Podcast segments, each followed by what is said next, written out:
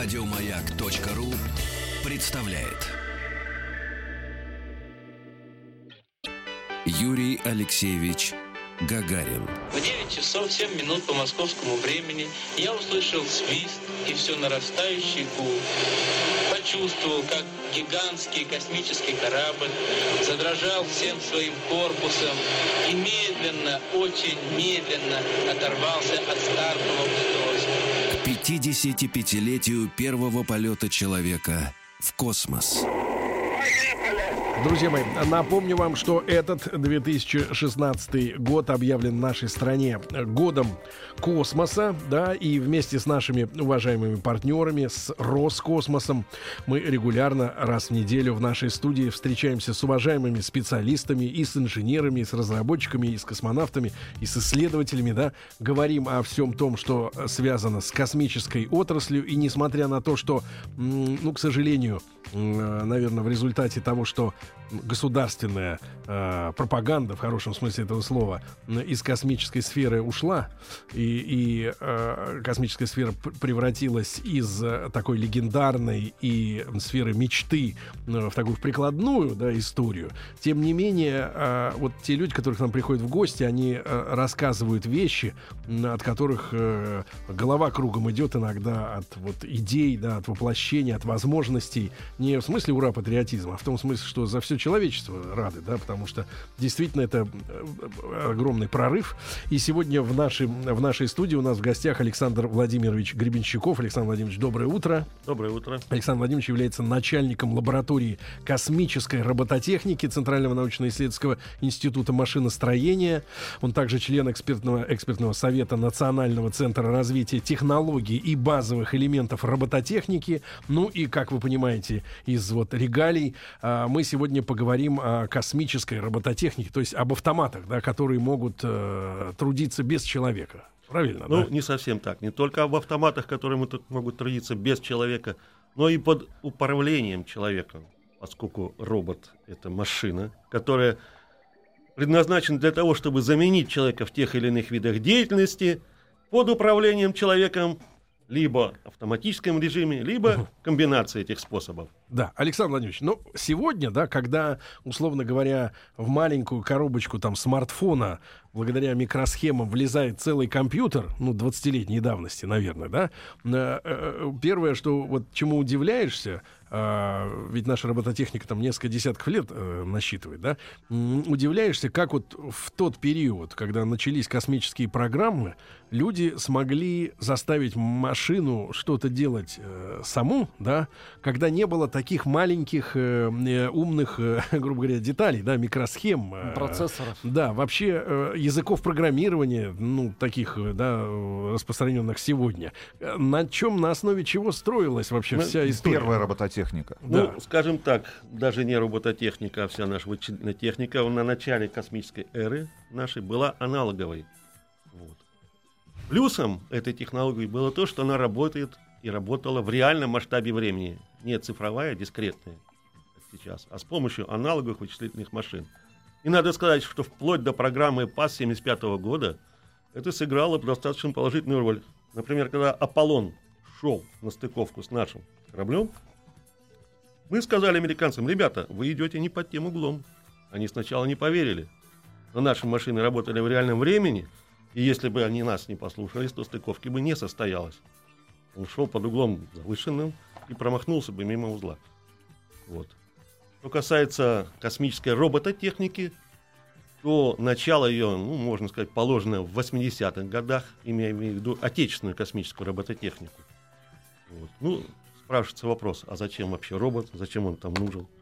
Такой вопрос нам задавали руководители Центра подготовки космонавтов в начале 80-х годов, генералы с большими лампасами. Зачем нам робот? У нас герои есть. Они все сделают.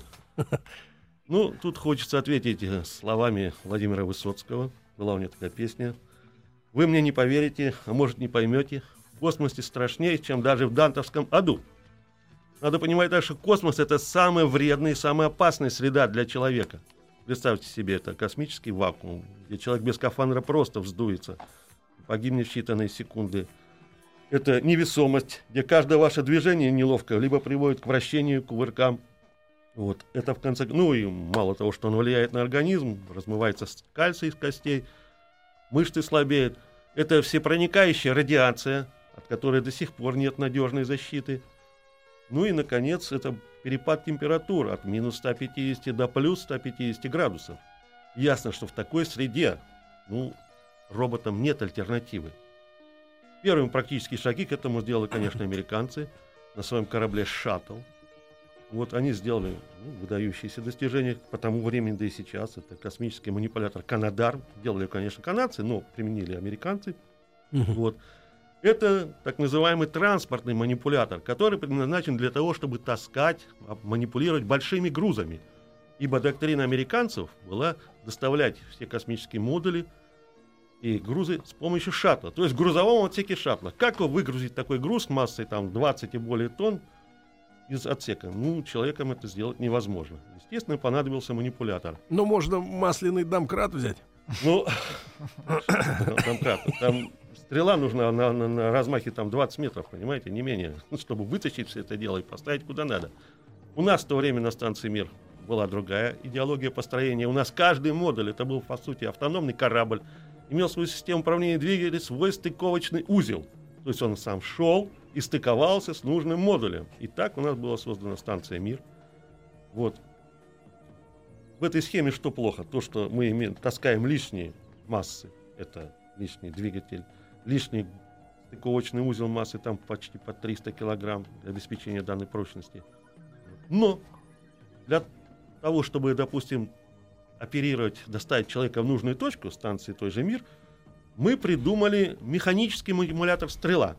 Назвать ее роботом можно условно, вот, поскольку это, по сути дела, кран, такая выдвигающаяся штанга, ну, uh как вот антенны радиоприемников. Телескопическая. Телескопическая, так называется, манипулятор «Стрела».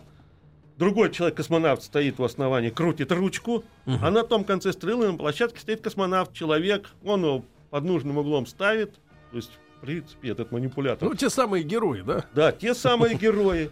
Значит, он, получается, у него зона охвата где-то сфера, полусфера 80 градусов и 90 градусов по высоте. Угу. Вот. И таким образом он доставлялся в нужную точку и делал необходимые операции.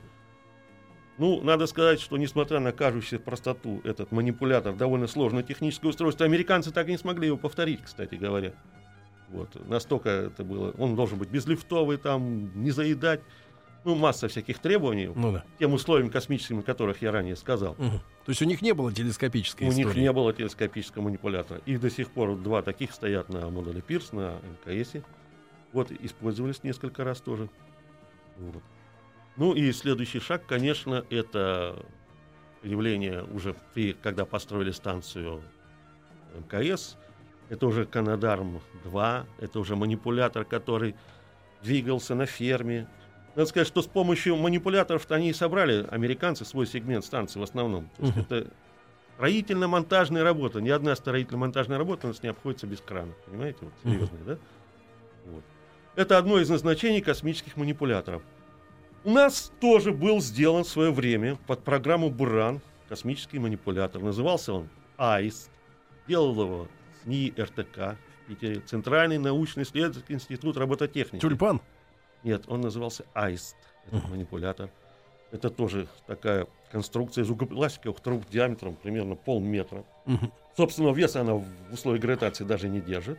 Он там был подвешен на тросах. Даже под это дело построили целую башню в Питере. Она видна прямо ну, далеко. Тюльпан, около Светлановских. Да, да, да, совершенно верно. Это на самом деле башня, это как раз испытательный стенд для этого манипулятора. Он был подвешен на тросах, система обезвешивания там была сложная, и его испытывали. Вот. И предназначен он именно для установки на корабль «Буран», но так и не был, к сожалению, установлен. Программу «Буран» Горбачев потом закрыл. Вот, но как музейный экспонат он остался, до сих пор там стоит. Он в чем-то превосходит американские или повторяет? В, трудно сказать, превосходит, э, вот, поскольку он сделан на элементной базе именно 80-х годов. Там стоят движки, э, ДП, в общем, коллекторные. Значит, система управления там конечно, сложная. Фактически это была машина типа SM4. В общем, программное управление и ручное управление было. Вот у американцев сейчас в основном, конечно, программное управление, они на этом уповают. Это их основной, так сказать, ну, мейнстрим. Вот. Далее ЦНИ РТК опять-таки сделала манипулятор уже для малый, можно сказать, манипулятор для работ в космосе. Ну, точнее, наземный прототип. Назывался он технологический манипулятор ТМ.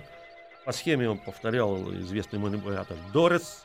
Это была модульная схема, то есть если, допустим, Аист это было уникальное изделие, где каждый узел делался по, по своим проектам, по своей схеме, то здесь была модульная схема, то есть были типовые сделаны элементы модуля шарниры, из них можно было собрать, в принципе, манипулятор любой длины, любой конфигурации. Угу. Но дальше это дело, к сожалению, не пошло, поскольку и станцию «Мир» затопили, вот, а на станции МКС, которую создали, там уже появились два появился американский манипулятор, у японцев там есть свой манипулятор, который обслуживает платформу технологическую, где проводят они космические эксперименты. Потом американцы сделали насадку Декстер для космического своего, канадцы, простите, сделали опять-таки для американского манипулятора. И получается такое некое расширение вот этого грузового манипулятора.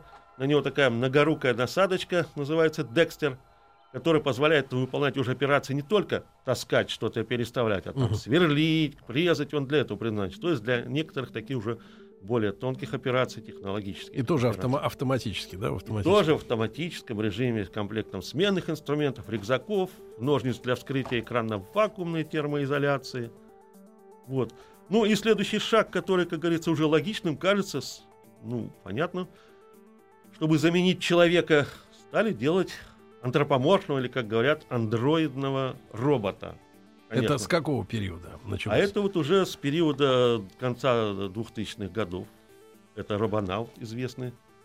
Р- робонавт? Робонавт. Ну, американское название робонаут, робонавт, угу. называйте как хотите. Ага. Вот этот. Э, это не фантастика, это реальная существующая Этот робот сейчас находится на космической станции. Американцы периодически его распаковывают делать с ним кое-какие манипуляции, потом снова упаковывают.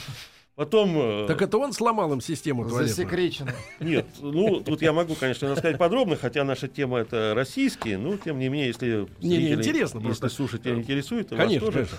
Значит, э, тут все получилось очень интересно. Вытащили они если мне не изменяет память, в 2011 году. До сих пор он находится на станции. Много раз его меняли софт, программное обеспечение. А как эта штука выглядит? Эта штука выглядит размером с человека. Ну, сколько, какой его рост? Какого роста? Его рост около 180 сантиметров. Он в условиях земной гравитации манипулирует грузами 10 килограмм. У него порядка 40 двигателей в одной такой вот... В руке? В руке, скажем, да. А рука одна?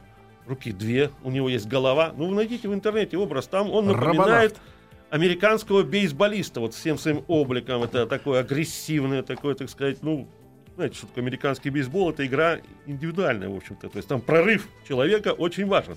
Так и здесь, вот если вы посмотрите на его, то есть это чисто, ну, копирован с... И голова напоминает бейсбольный шлем вот этот самый. И что же доставали его из коробки? Ну, доставали, значит, ставили внутри станции. Надо сказать, что он сделан не герметичном исполнении. Ага. То есть он предназначен у них для замены человека внутри станции. Вот он нажимал кнопочки на пультах станции там. И Практическая польза от него была какая? Однажды американцам потребовалось померить в течение 6 часов ну, поток воздуха из вентиляционной решетки достаточно большой, ага. ну, чтобы там определить там параметры системы вентиляции. То есть надо было в течение 6 часов методично по разным точкам вот манометром этим водить, замерять. Давления, замерять. Ну, естественно, Робонат справился с этим прекрасно в программном режиме. Человек, конечно, эту процедура. А этой штуковине нужна герметизация, чтобы выйти ну, для в космос? Для того, чтобы выйти в космос, да. Ей нужно ее сделать, нужно, если не герметизация, то так называемое космическое исполнение. То есть, чтобы все шарниры в условиях вакуума работали. А чем, а, а чем вакуум опасен для шарниров? Чем вакуум опасен? Вакуум это безвоздушная среда. Любая смазка там жидкая мгновенно испаряется. А она выйдет? Она просто выйдет, жидкая смазка испарится, и ваш шарнир стопорится. Более того, в вакууме теплоотвод возможен только на сами элементы конструкции. Если у вас здесь основное охлаждение идет воздухом, да, угу. то там этого нет. То есть надо решить проблему теплоотвода. А если его засунуть, этого дядьку, в скафандр, э, в обычный? Можно, конечно, засунуть в скафандр, но засунуть. будут определенные сложности в управлении. Вот, опять-таки, э, перчатки скафандра все-таки не предназначены для его руки. Он может его ну, в принципе, даже с усилием порвать, скажем так. И потом э, есть определенные сложности в использовании такой системы. Ага. Значит, но вот они ему недавно, не так давно привезли ноги уже. Значит, Новые. Новые, да. Эти ноги уже, как они уверяют, сделаны уже в космическом исполнении, в вакуум. То есть они могут... Мгм. То есть он может быть в космической куртке, но ноги бу- будут наружу, снаружи. Ну, куртки, куртки, не куртки, не знаю. Они поставили его на эти ноги. Да. По днищу, так сказать, своего модуля отсека проложили такой монорельс. Он у них теперь двумя пальцами ног цепляется за монорельс, уже стоит там и вот нажимает кнопки на пульте. Вот пока все, что они с ним делают, ну, по крайней мере, то, что нам известно. Вот. Ну, А он, э, как андроид, обучен языкам? Он может говорить? Нет, нет, это не нужно в данном случае. Вот, э, он Молчать работает... вот- делать. Основной режим его работы это программный. У него есть, конечно, режим командный, там пытаются они, режим копирующий тоже есть сведения. Мгм. Но вот э, тут что, мы сотрудничаем с ними в этом направлении, и вот э, эксперимент космический Робонаут Эра называется, он должен был пойти, когда наши ребята, космонавты, должны были познакомиться с ним там на американском сегменте, поработать с ним. Но должен был бы пойти в 46-ю, по-моему, экспедицию. Ну, тут понадобилось срочно мышей вывести на орбиту там для биологических экспериментов. Короче, эта работа так вяло теплится сейчас, но я надеюсь, что она будет продолжена. А, И мы Александр более Владимирович, подробно можем тогда рассказать о всех секретах этого американского а, робонаута. Александр Владимирович, а я напомню, что Александр Гребенщиков у нас в гостях, начальник лаборатории космической робототехники Центрального научно-исследовательского института машиностроения. Ну, Александр Владимирович, а вот такой короткий ваш экспертный взгляд. Э, Именно устройство, сама структура робота как человеческого тела, да, с повторением рук, ног, э, условно говоря, туловище, голова, это идеально для космических задач? Или, может быть, система там паука, условно говоря? собаки. Ну, Значит, более совершенно для вот этих здесь как целей. раз ключевое слово задача. Если вы хотите заменить именно человека в его деятельности, тонких технологических операциях, как-то крутить гаечку, что-то подрезать, что-то там такое сделать тонкое, с чем человек работает, то да, подходит именно антропоморфная, даже андроидная структура. Далее, если взять, допустим, ну, дело отдаленного будущего, дальние перелеты космические, да, если в составе членов экипажа, так сказать, будет все-таки человекоподобный робот, это будет по нашим Ну, воззрениям, да, не только, да, благотворно влиять на психологический климат экипажа. А вот на Марс можно было бы и паучка отправить, да? на такого? Марс, да, кстати говоря, такие разработки ведутся и у нас в том числе. А мы давайте мы сразу после новостей, новостей спорта. Мне очень понравилась фраза Александра Владимировича о том, что человек, он под- подрезать вот что-нибудь, э, заточен что-нибудь подрезать. Э, В принципе, это Ну. даже и не самые образованные люди, в принципе, владеют этой методикой подрезать. Значит, Александр Владимирович Гребенщиков с нами в гость... у нас сегодня в гостях. Э, Мы говорим о космосе в, в рамках нашего годового проекта «Космос наш». После новостей вернемся. Юрий Алексеевич Гагарин. Было трудно пошевелить рукой.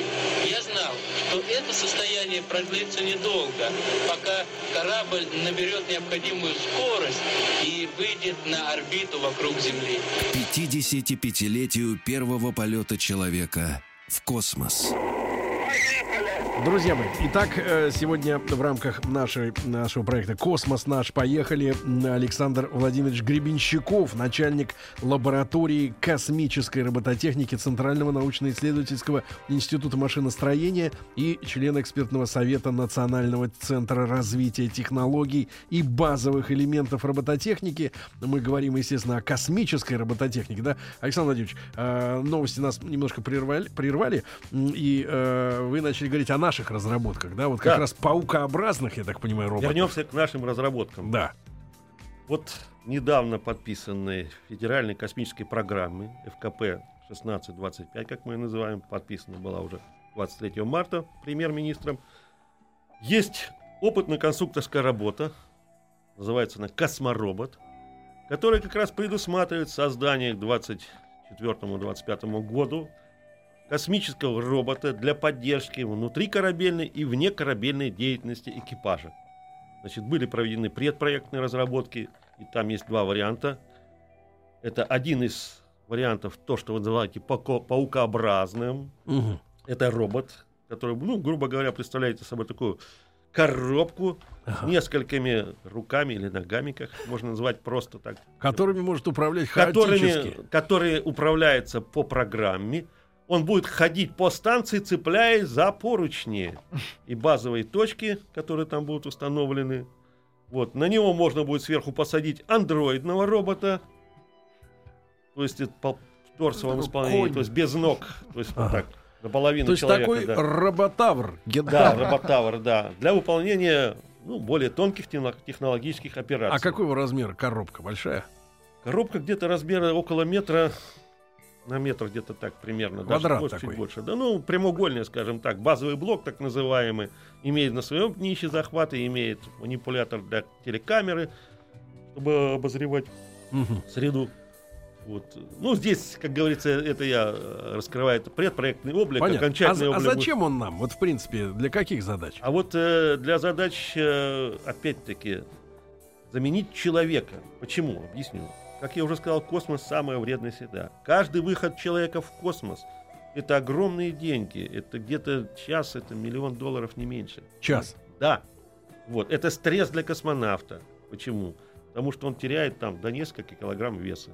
Вот. Опять-таки не забывайте, это радиация. Вот галактическое излучение, это ядра тяжелых атомов, несущие со скоростью 300-400 километров в секунду. От них нет защиты. Правда, плотность этого потока мала, но тем не менее проскакивают такие штуки. И как она влияет на организм человека, наука до сих пор сказать не может. То есть вот даже спустя 55 лет мы не можем это Да, точно потому что мы понять. не сможем смоделировать пока это даже в наших условиях земных. Вот в чем проблема. Ну, мы отвлекаемся. Да.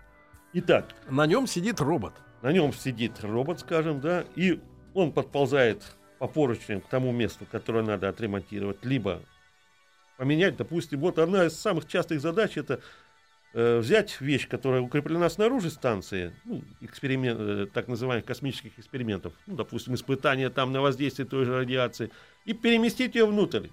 Делается через шлюзовую камеру, Надо вылезти, надо к отвинтить. человеку вылезти, открутить, поставить, вместе с ней зайти. Вот такие задачи вполне с- рутинные, вполне Вот способны в человеческом исполнении вот такое манипуляция сколько времени занимает? Ну, У- у примерно космонавта. столько же, сколько и у человека. Ну, не, я имею в виду, у человека сколько вот такая операция? Ну, По- там- нор- норма час. ну, нет там такого понятия. Там есть циклограмма работы, и до этого они тренируются в центре подготовки космонавтов, все эти операции. Вот. Ну, немало, наверное, правильно? немало, С да, я говорю, Каждый выход рассчитан на 6, ну максимум 8 часов. Дальше уже ресурс работы скафандра не позволяет это делать. Продолжить работу, скажем. Да? И потом человек даже 8 часов, находясь, вот представьте, в этой паровой бане, ванне, э, Там А- внутри скафандра, который вот мы видели на Байконуре, а какая обычно средняя температура, вы говорите, ой, она паровая может быть баня? большая, там и 30 градусов до света, там хотя и есть теплообмен этот самый. Но представьте себе, там То есть, даже... если ты на Есть солнечной персональный стороне, кондиционер. Да, ну там даже проблема не в этом. Спросите любого космонавта, что он скажет. Основная проблема это работа руками. Руки очень не стоят. Любой скафандр это упругая аэробалка. Вот возьмите надувной шарик длинный такой. Попробуйте его согнуть, вы почувствуете значительное сопротивление. Также рукава, рукава скафандра надуты, поскольку снаружи вакуум давления. это ноль. по сложности работа как у водолаза, да? Да, это даже сложнее, чем у водолаза. Потому что работа. этот скафандр должен как раз сдерживать давление, да, а ты должен давление, вы должны в нем шевелить пальчиками. Толщина вот этой резиночки на пальчике где-то около миллиметра. Если вы ее проколите, у вас максимум там несколько минут, чтобы вернуться. Вот. Даже в первых скафандрах, э, как нам объясняли в Центре подготовки космонавтов, была предусмотрена блокирующая система, которая просто пережимала руку, ну и через Как 15 минут да, могла наступить уже газовая гангрена. За это время надо было...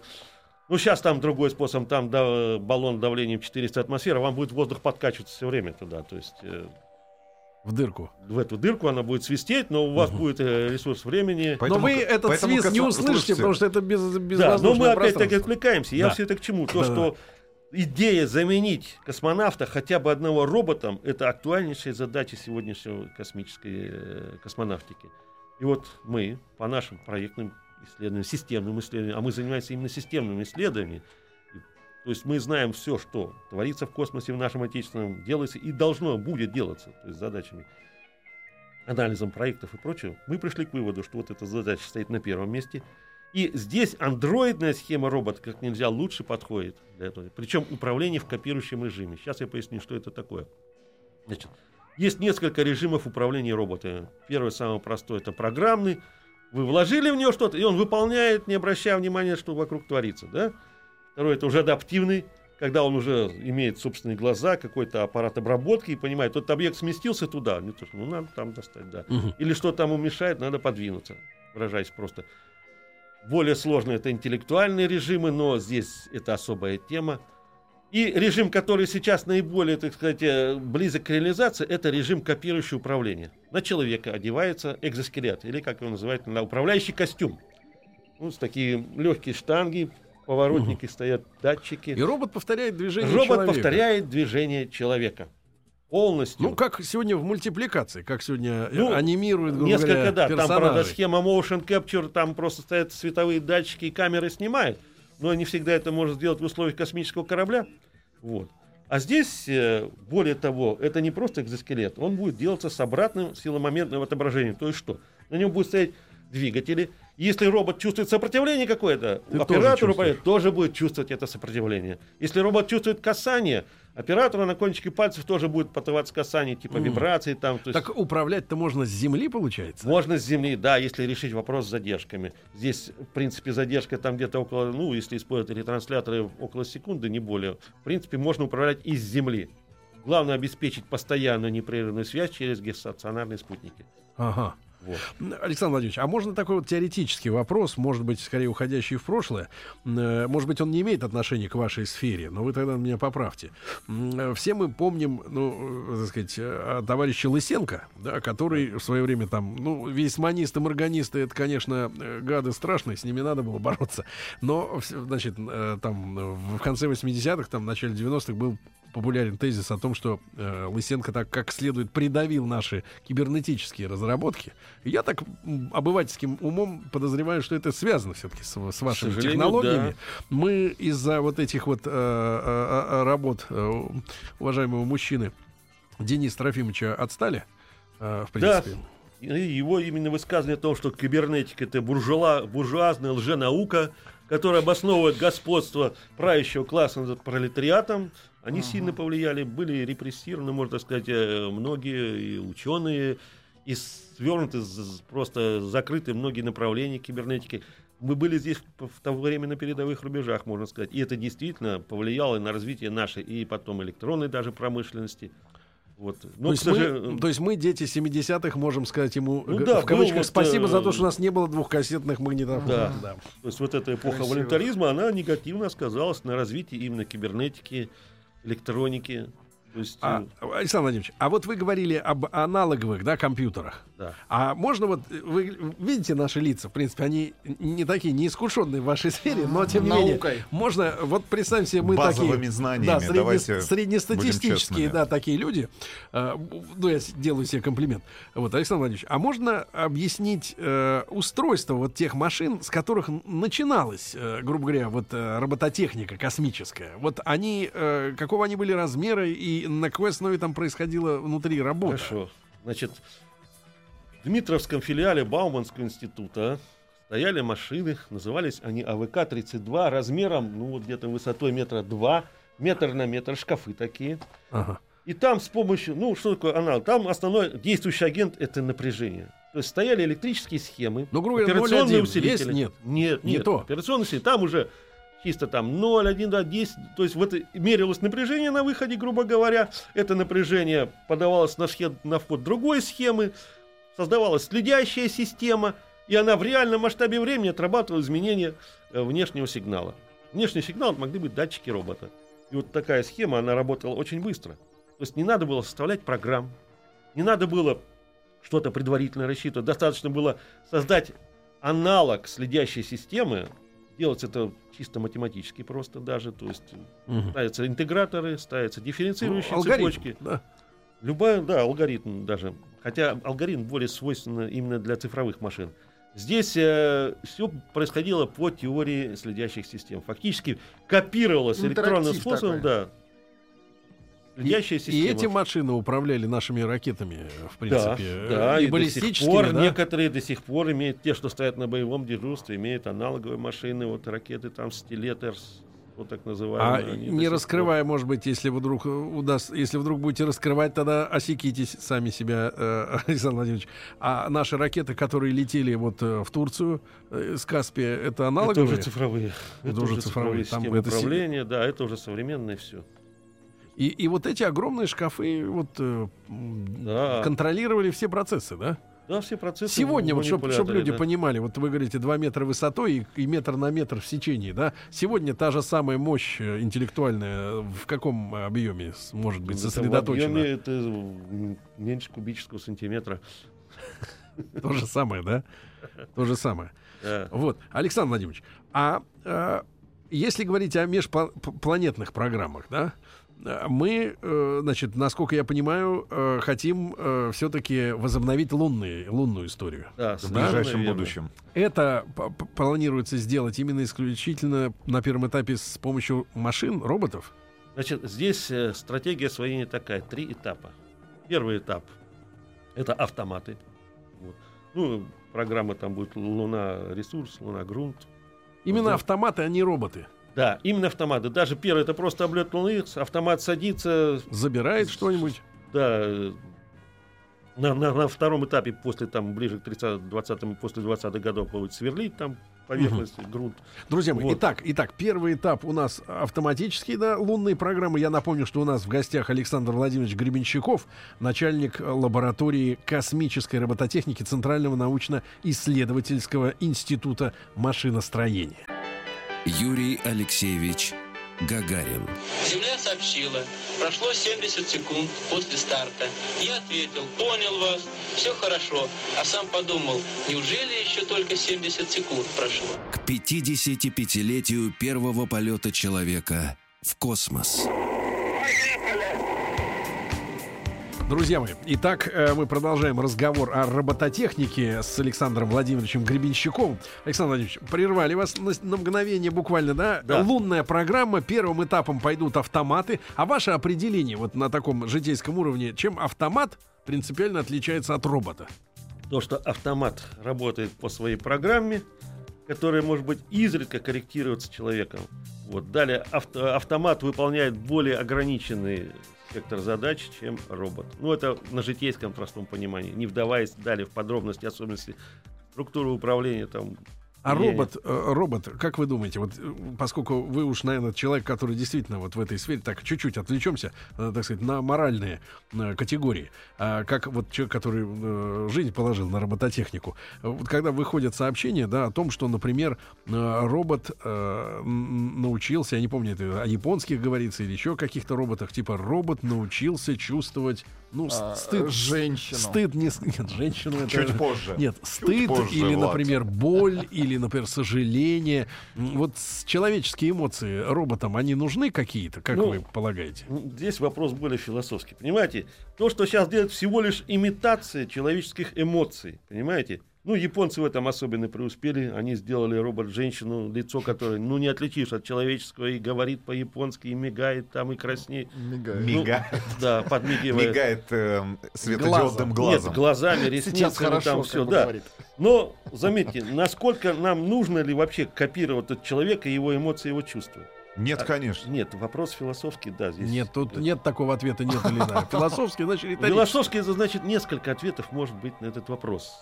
В зависимости от философской Но школы. в наших задачах их нет. Но в наших задачах такой задачи не стоит. Хотя японцы, ну это нация особенная, они вот даже вытащили эту куклу свою туда в космос, значит. э, Ну, Вот там эту женщину? это- нет, нет, нет, маленький Пса. там у них такой, да, сделан был для того, чтобы вот они делают там же, вы вспомните Тамагочи, да? Да.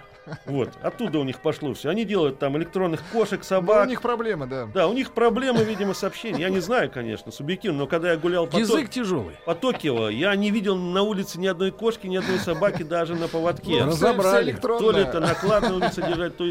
Но это национальный характер, особенность. Им эмоциональная подпитка хоть какая-то нужна, и вот они делают это, эти вещи. Что касается наших задач, то они более прагматичны.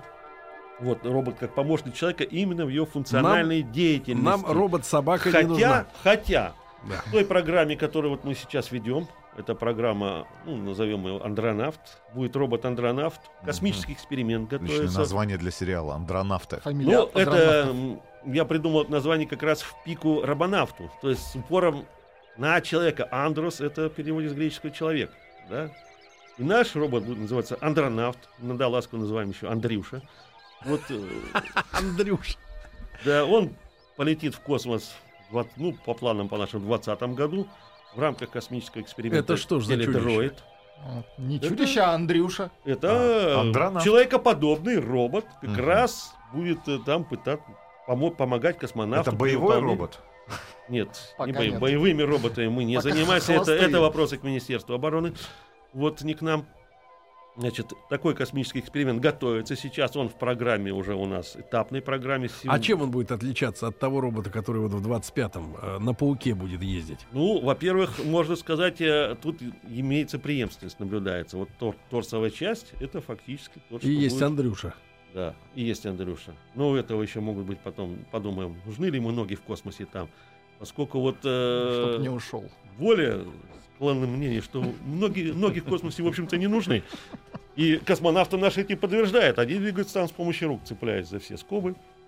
Вот.